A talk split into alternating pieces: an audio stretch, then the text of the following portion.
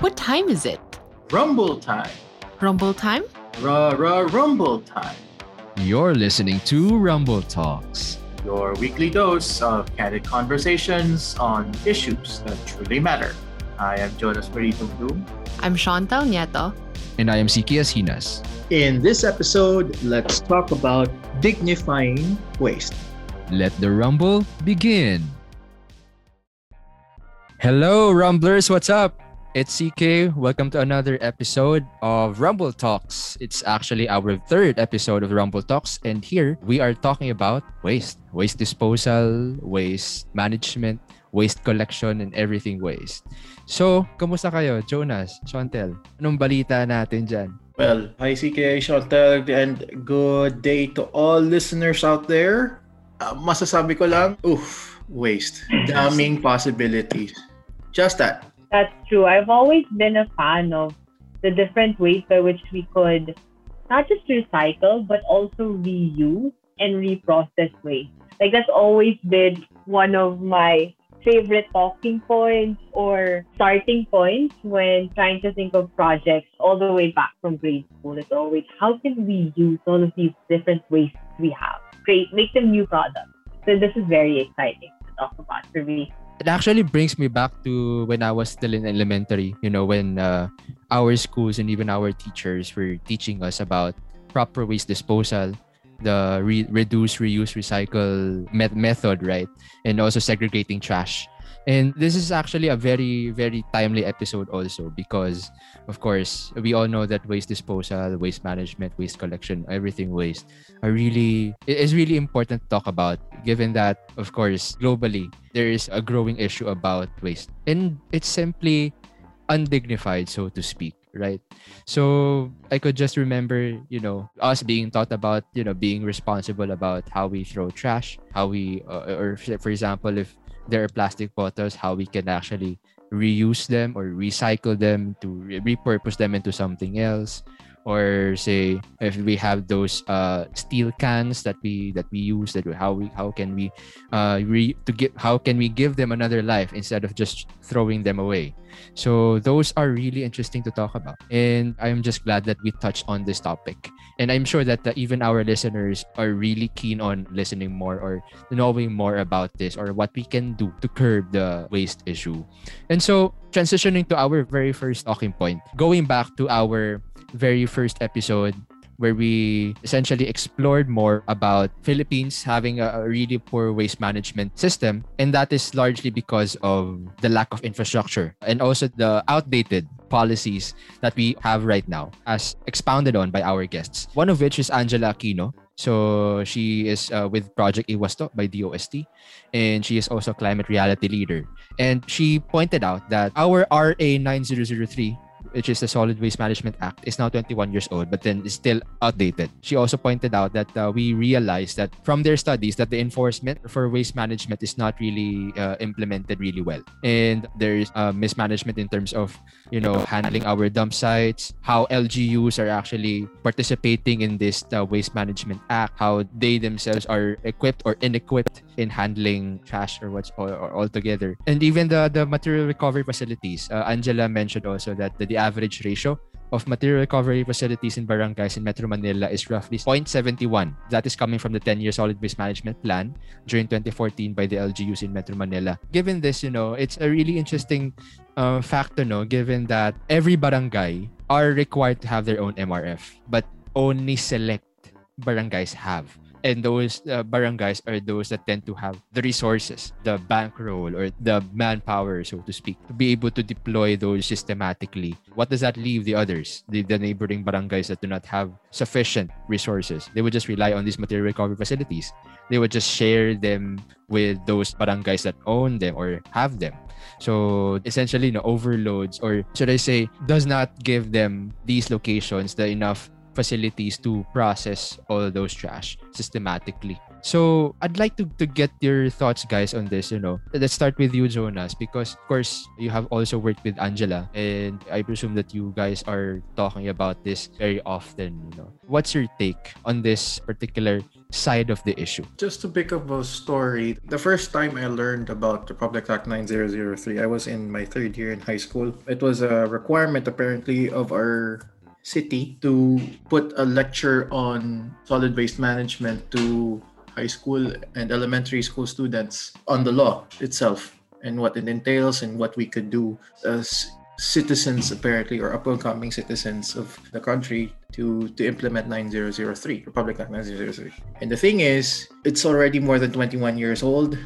The law as it is is not exactly outdated but not implemented properly In the provisions if you look at the the rules they're quite simple i don't know if it's because of lack of political will or is it lack of enforcement or lack of awareness with all the local communities because the law is really, really clear. And it could also stem back from our culture. The Filipino culture on waste is not really good when it comes to waste management. And then again, I don't know. Chantal, what do you think? I actually heard it said that the Philippines is one of the countries with the best written laws in the world for a mm-hmm. number of laws and sectors. Like on paper, we're really, really good. Forgot who said it, but it was within an academic setting. The problem, and I don't doubt it, I don't doubt it. The problem is the way we implement it. Yes. The infrastructure that's present, the extent by which people are either incentivized or forced into following the regulations, and perhaps the practicability, the yeah, the practicality of when things get blurry and iffy. But of course, that's not to say that there's nothing to be improved within the current laws and regulations that we have. As Jonas stated, there's a lot to be updated. So I think this just goes to show that it's not necessarily that the case that the laws or the regulations are poor, but perhaps this is just to emphasize the need to contextualize and refine it better so it actually works on the ground.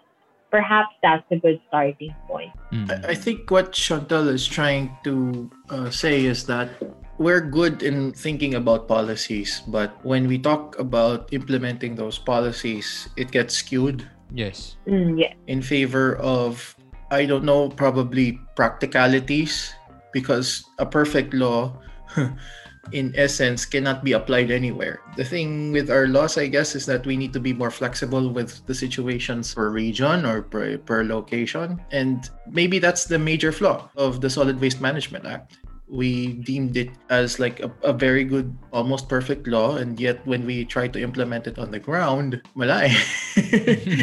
Pero actually uh, I have this uh, I I have a question about it. You know, maybe kasi it also comes down with people generally not really experiencing the negative effects of the lack of implementation. I'm not sure if that is the case or if that is how the authorities see it. Pero kasi Mm. parang I'm not sure if you guys have have felt it. For example, okay, the, the stats show that we have insufficient material recovery facilities in Metro Manila. I'm, I'm not sure if you ask anyone, your kapitbahay, your neighbors, hey, have you sort of like felt na we have less material recovery facilities? Have you felt like we are not processing trash that much or baka nag-overload tayo ng waste, ng garbage? Saan kaya napupunta yon? Parang hindi eh. Parang, well, I'm not sure where it, it exactly goes and that, I think that is also something I should learn more or I, I should study more.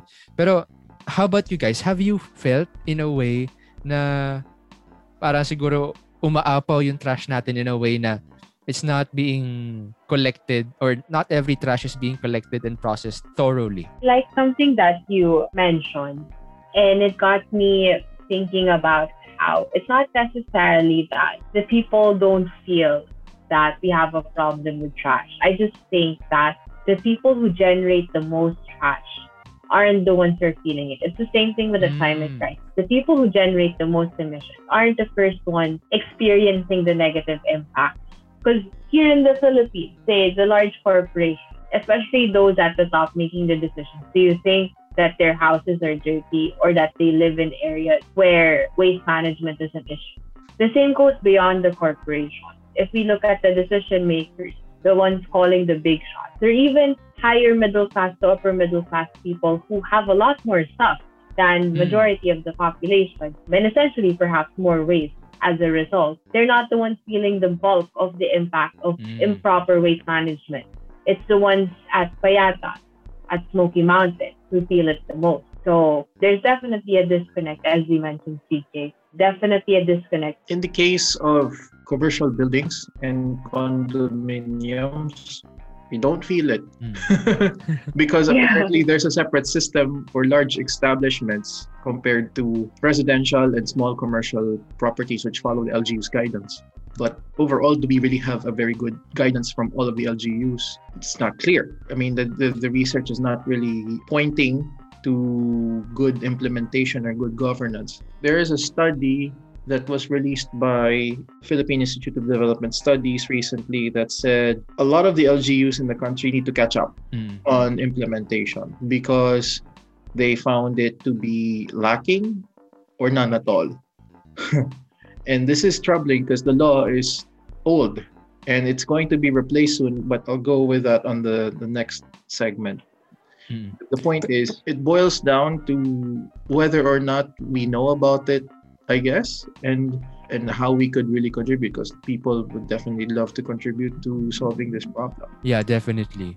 You know, I think a really good step that we have we are already taking right now is educating essentially the young people to to consume less. And I think that there, there is this uh, emerging notion of a minimalist lifestyle where you own less, consume less. It's a way for you to also find sanity in in in owning less and not really basing your happiness, pegging your happiness on material things, on buying more and consuming more. And I think you know just the byproduct of this is really also yeah consuming less, so throwing less trash which in a way also helps us alleviate this problem of ours. And it's i think you know the local government units have a lot to catch up also. But of course i think uh, they cannot do it alone. I think the mere fact that uh, there has been a problem with implementation meant that i think for certain lgus the mandate is not that clear because it's supposed to be i'm, I'm sure that it's, it's supposed to be implemented nationwide with certain guidelines but then of course i'm not sure if how comprehensive it is when it goes down to the to the LGU in a way that they could actually understand and how to really effectively do it. And for example uh, how can they build it what else need are needed to secure uh, what they can do today how they can make the first steps in order to do that how they can prioritize their budget all the resources that are needed to really build their own material recovery facilities and abide by the RA 9003 this is also where this news of DNR wanting to update the Solid Waste Management Act come in, where Senator Sherwin Gatchalian wants to push the waste to energy framework to be included in RA 9003. Like how can we turn waste into energy? I'm sure that you guys are also interested about energy.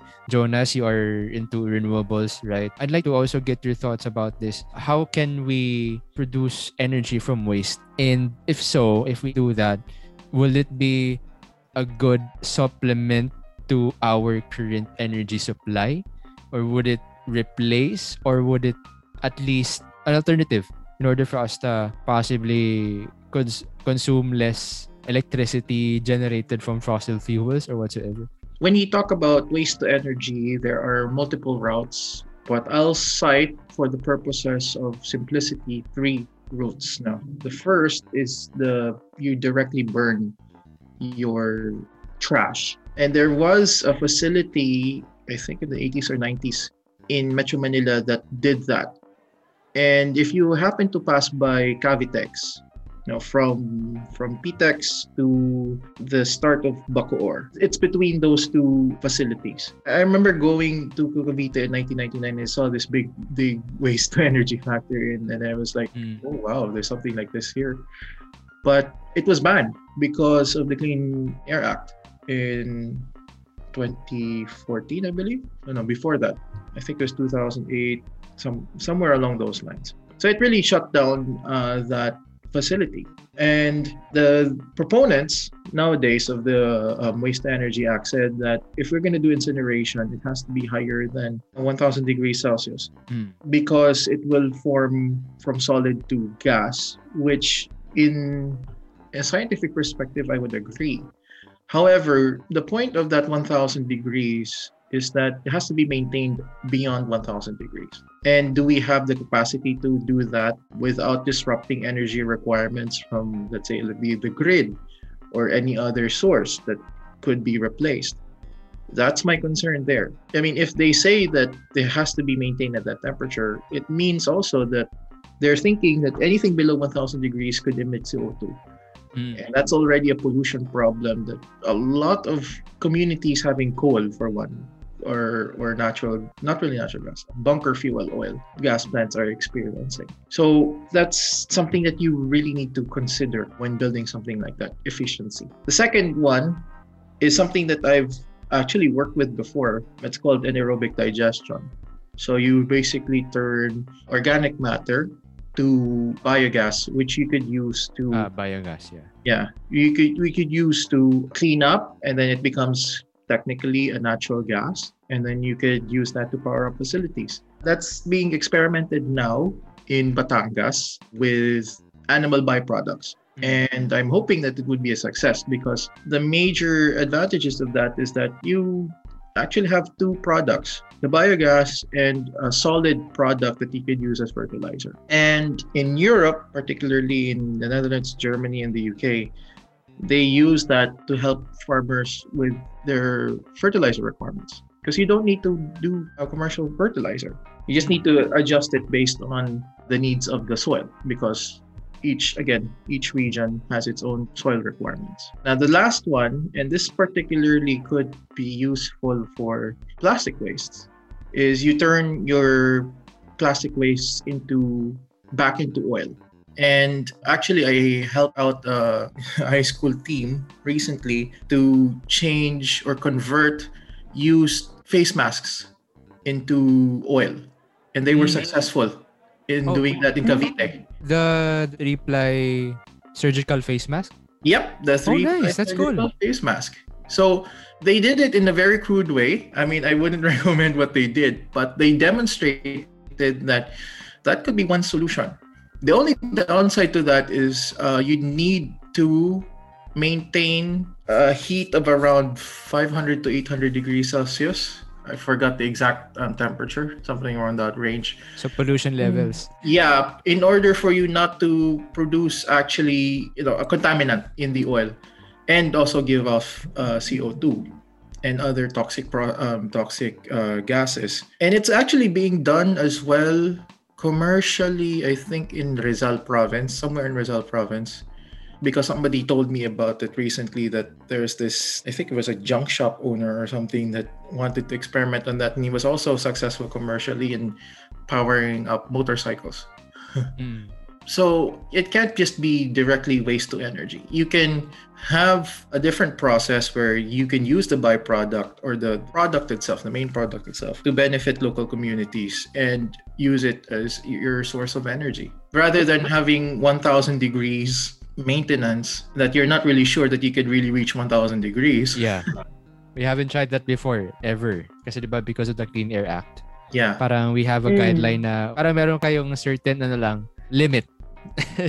so you can't you can't go over this. So essentially, generally, we do not know what 1,000 degrees Celsius is like.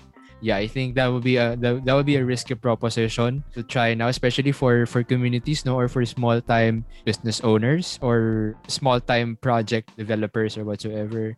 So it would be risky for them. Well, except if they had uh, prior experience abroad, then they, they would like to bring it here. Then they have that industry experience and industry knowledge. Then of course they can do that. They can explore possibilities. That would be my guess. Pero I like that ano ah, ang ang ang ganda, ang galing kasi meron we can turn face mask into uh, sources of energy. Ang galing.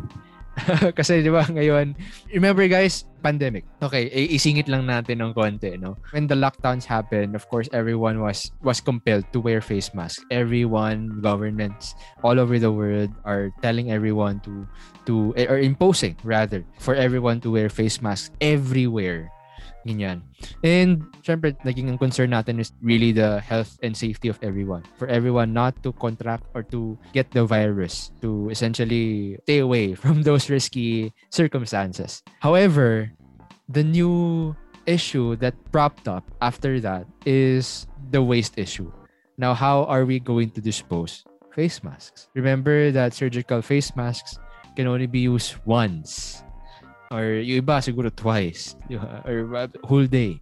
After that, you must throw it away because of course it's already contaminated. It defeats the purpose if you reuse it, if you wear it again. So, kung meron ng virus doon na, na siguro dumikit or kumapit, sinuot mo ulit, edi ganun din. It, it defeats the purpose on why you wore the face mask in the first place. Yeah, I think it's it's really cool no that na ano, we, we have something like that. And I think that that could be a working business also. Something that is worth funding say if you're an investor or if you're an incubation program that's into social enterprises then that's a really nice project to to do and it can even even be picked up by the government by by DOST if they intend to really double down on waste energy programs so Chantal, what do you think about waste to energy? Because Jonas also briefly mentioned about yung I'm not sure if you're aware which part of Rizal that is. I'm not sure if it's in Cainta, but waste to energy have you encountered any ideas in your speaking engagements in your mga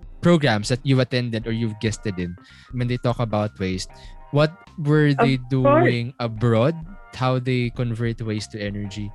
No this is one of my favorite topics because actually my BNB co-founders and I when we were just starting with the Hult Prize our very first idea which of course history would show, got turned down the week before the competition was one of converting feces or you know human waste into electricity. So we've done our research, we've learned how to convert human poop into electricity Mm. through the through methane, I believe. Of course, it got turned down a week before the competition, so we had to start from scratch, and that's how BNB uh, the electricity generating water filtration got born. So we decided to use kinetic human energy. So Mm. not waste per se, but uh, human waste kinetic energy, yeah, human unrealized bio uh, waste into uh, energy. So that's definitely one thing that always comes to mind when the topics of waste to energy come about. But I have seen a lot. I have seen a lot. I've seen organizations turn water hyacinth, which is more commonly known as the water lily, become biofuel. Others turn it into charcoal for cooking and so on and so forth for livelihood opportunities. So it's one of those magic terms actually in social competition. Someone's always going to try to convert water hyacinth into something because it is a pest in our rivers and it can um, Mm. cause flooding. It can be detrimental to marine life if in bigger quantities. So that's one of those things we usually see. There are opportunities to convert plastic, certain forms of plastic into nylon thread.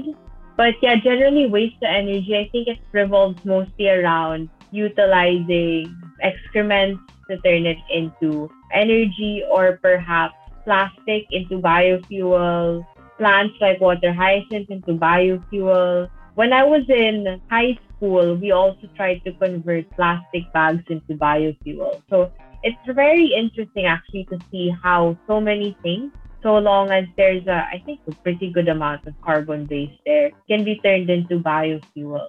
So very interesting to see. And a lot of people are trying a lot of different things out just to see which ones can work and which can be practical within their setting. One common pattern, I suppose, among all of these different possibilities is always what is that abundant resource in your community that is so present and is so present in such a large quantity that it's become a waste?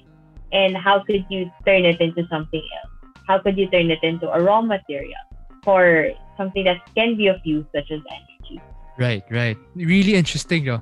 I think one of the things that I would just like to note with what you said is water lilies, but they're supposed to be really beautiful, pero they, they cause destruction. They hamper us or they endanger us in times of yan. When typhoons come, diba, they cause flooding and everything. It's interesting how beautiful things can also be destructive at the same time.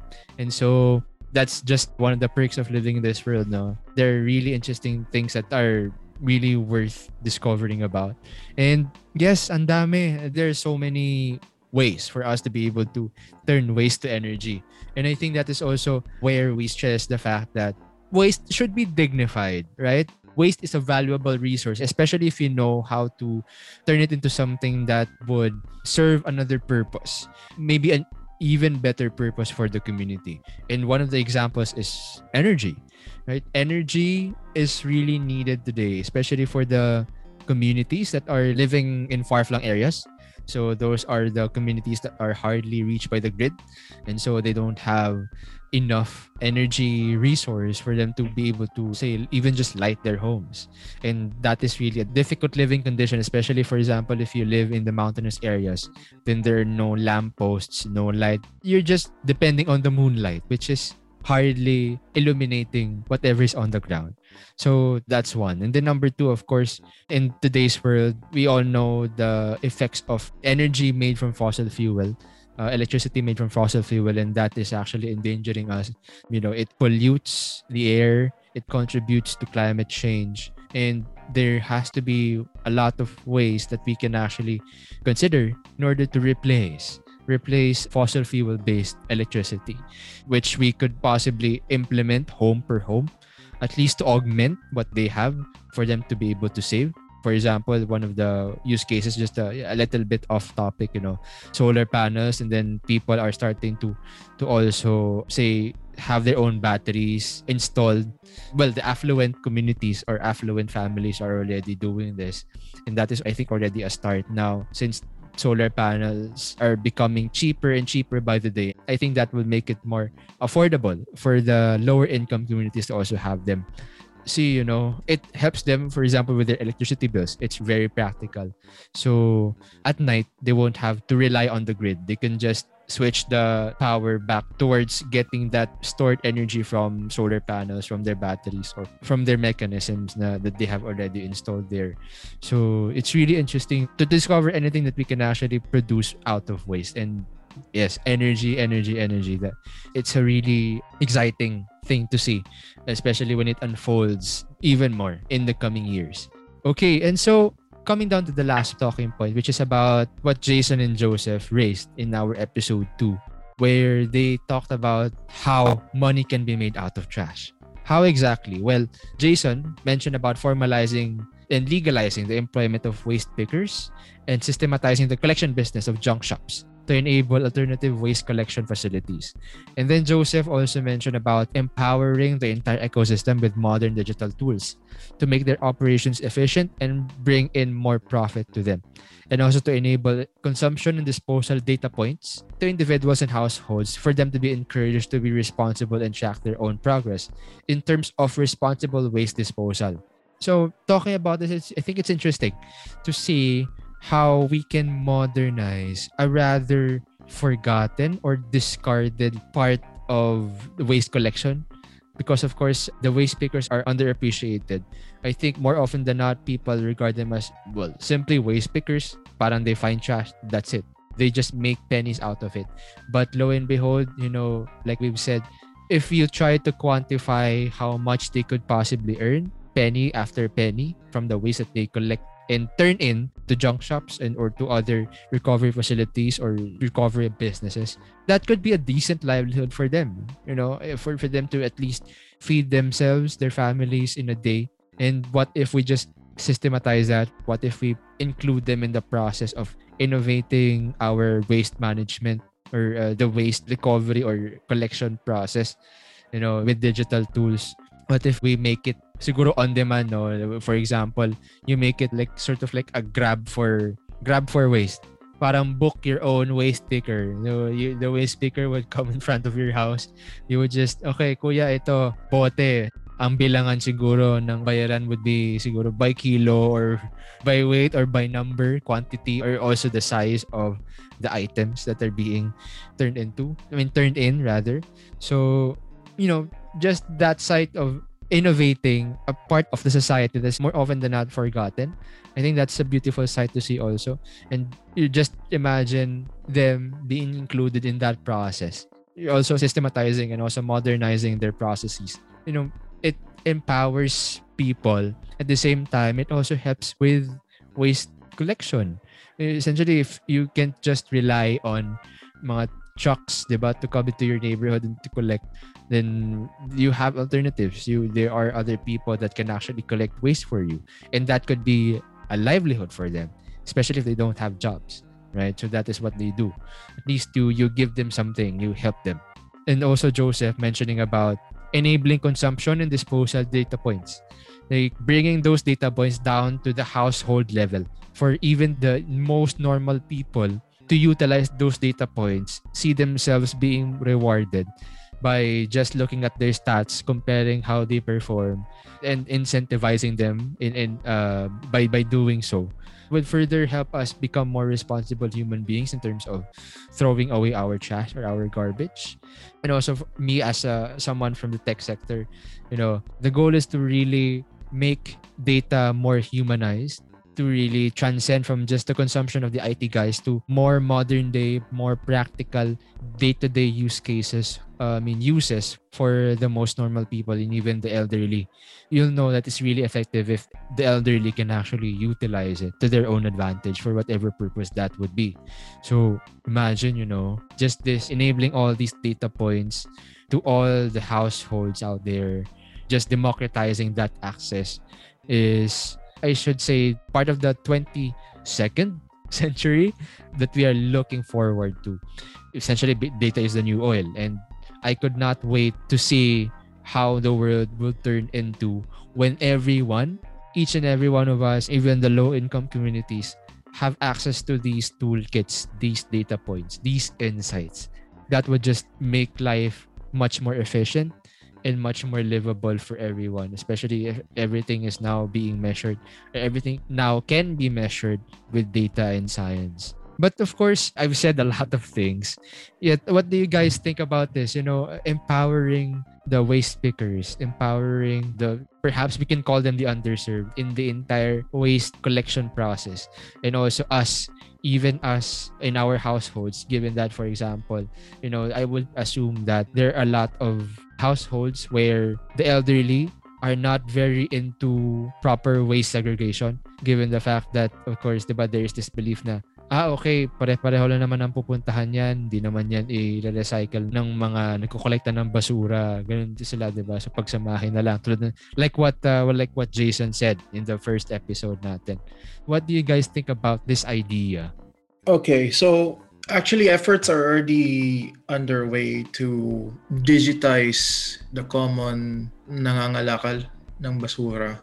And efforts have actually been made like to many pitches like Climathon or there was one I remember for like an event for women in technology that pitched something like that, like a digital app where you contact a parang driver na nangangalakal to pick it up and then they will uh, you don't need to sort it out at the source. They'll sort it out for you before they send it to the various parts of their own value chain or supply chain for effective utilization and it's really becoming a trend because the old pangangalakal system and actually the junk shop system is an innovation that we as Filipinos have but are deemed dirty or not worthy because we look into other Western standards or probably even regional standards that don't have that system. But if you look at it closely, the economics of the magbobote is actually it makes sense, and you know it's similar to the the takal system, the, the refilling system, where a lot of people are trying to modernize as well the model works. It just needs to be modernized. And I think a lot more individuals would be thinking about that in 2021 and beyond simply because of the COVID 19 crisis. Chantal, your thoughts maybe on this one? I agree with you, Jonas. I think the system in itself is good, but there's definitely room to modernize it just so that it could be better and definitely much more manageable and easy for the people who engage in waste picking segregation. It's always nicer if we can make their working conditions a lot easier. Right? So there's definitely room for that. And as Jonas mentioned, there are already a lot of programs that are being implemented either to kickstart these solutions or to actually serve as solutions.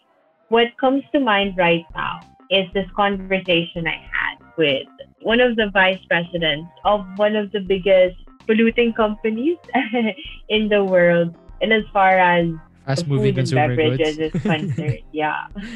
And actually, they are aware of the impact they contribute to in as far as waste is concerned.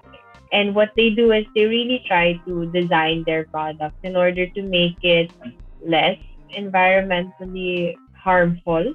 But at the same time, they also rely heavily actually on this informal economy of waste pickers and segregators. They rely heavily on them to be able to get back their product containers. Without these people, they find it difficult to again get their containers, um, get their products back, and deliver it to their recycling facilities, whether it's here in the Philippines or abroad.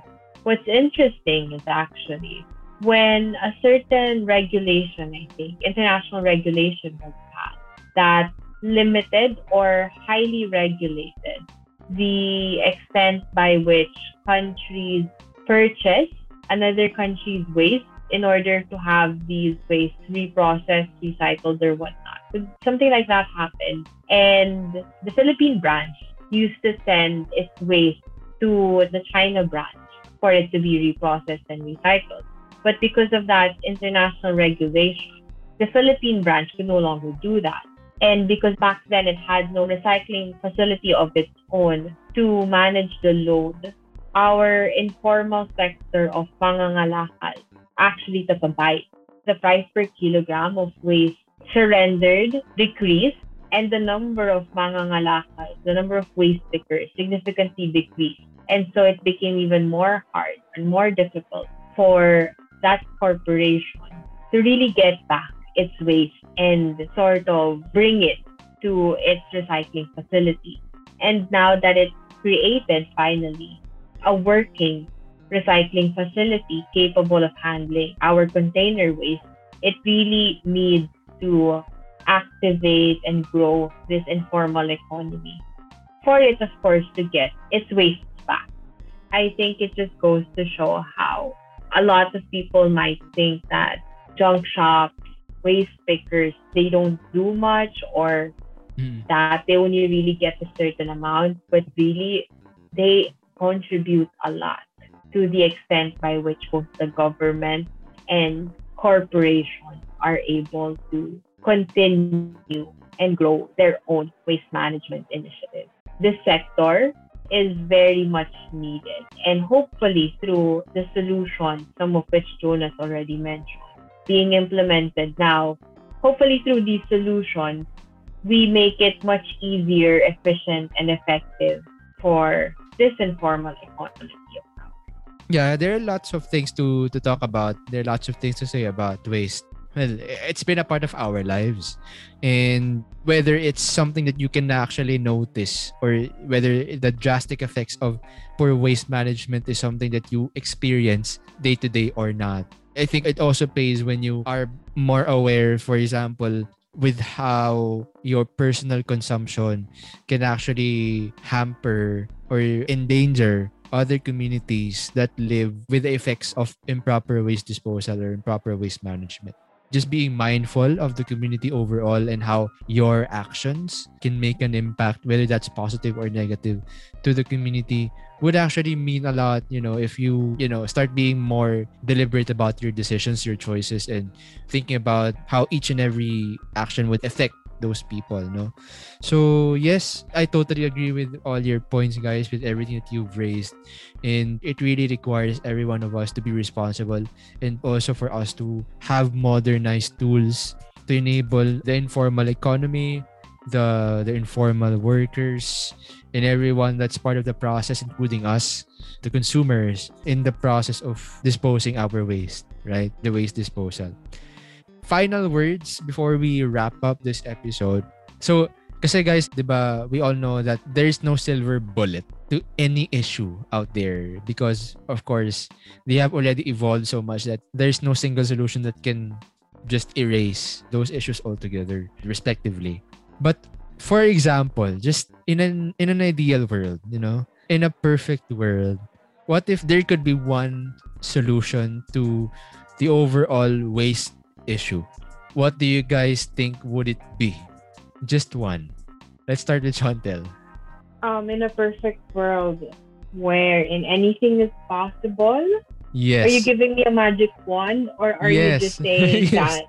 Oh, so you're giving me a magic wand so I Yes. can go beyond the bounds of reality yes. um, and waste isn't existent, then uh, I would say that it's because we've designed out our system so well that the idea of waste no longer exists.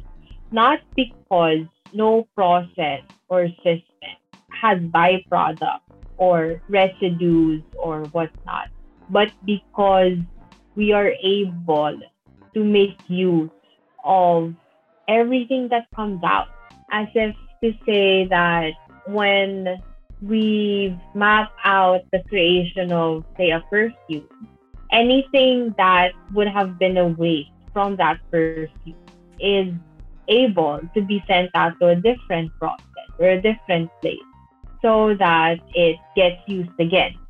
So in a perfect world where anything is possible i think we'd have that a super perfectly circular system where everything just keeps moving and being used because something that you use is not considered waste is not considered a waste because you're using it and so if everything has a use regardless of what that is then there would be no waste anymore we've eliminated waste not in the physical aspect of it Mm. but at its core.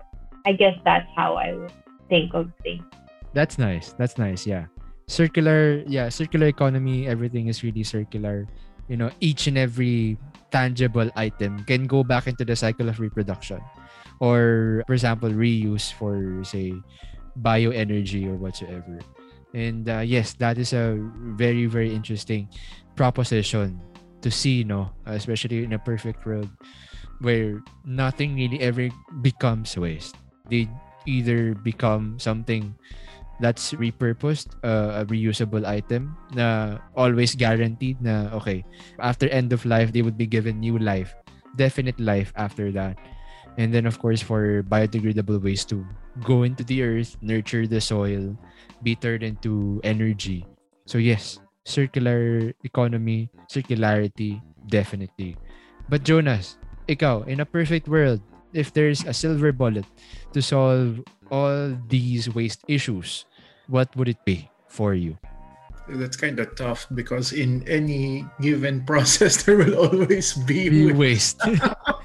May magic wand naman, Jonas. Oh, eh. Yun din yung yeah. pinagbago ko. eh. May magic wand eh. what if you wa- you can make everything disappear after that? Di ba? Parang okay.